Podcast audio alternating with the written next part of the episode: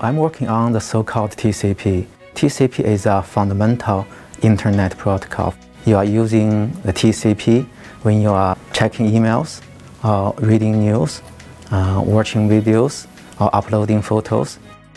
We proposed a new TCP. Uh, it's called uh, CUBIC TCP by collaborating with two other universities. And now the specification of our CUBIC TCP was accepted and published by IETF. This IETF is an international organization that in charge of the internet standard and specifications. So our CUBIC TCP can achieve a much better performance than the traditional TCP and also than uh, many other TCP protocols.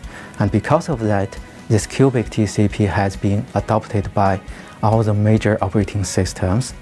Uh, our long-term goal is to make sure that we have not only a fast internet, but also a reliable internet that you can count on even in an emergency situation. Do you like?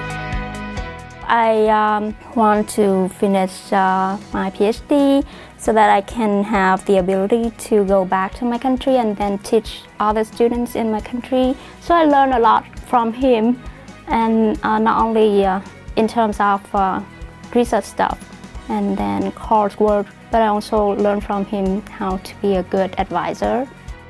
The reason that I'm interested in this problem and also excited about this problem because this is something that you can see the impact of uh, your work. So something that you designed and implemented has been uh, used by uh, all the, almost all the internet users.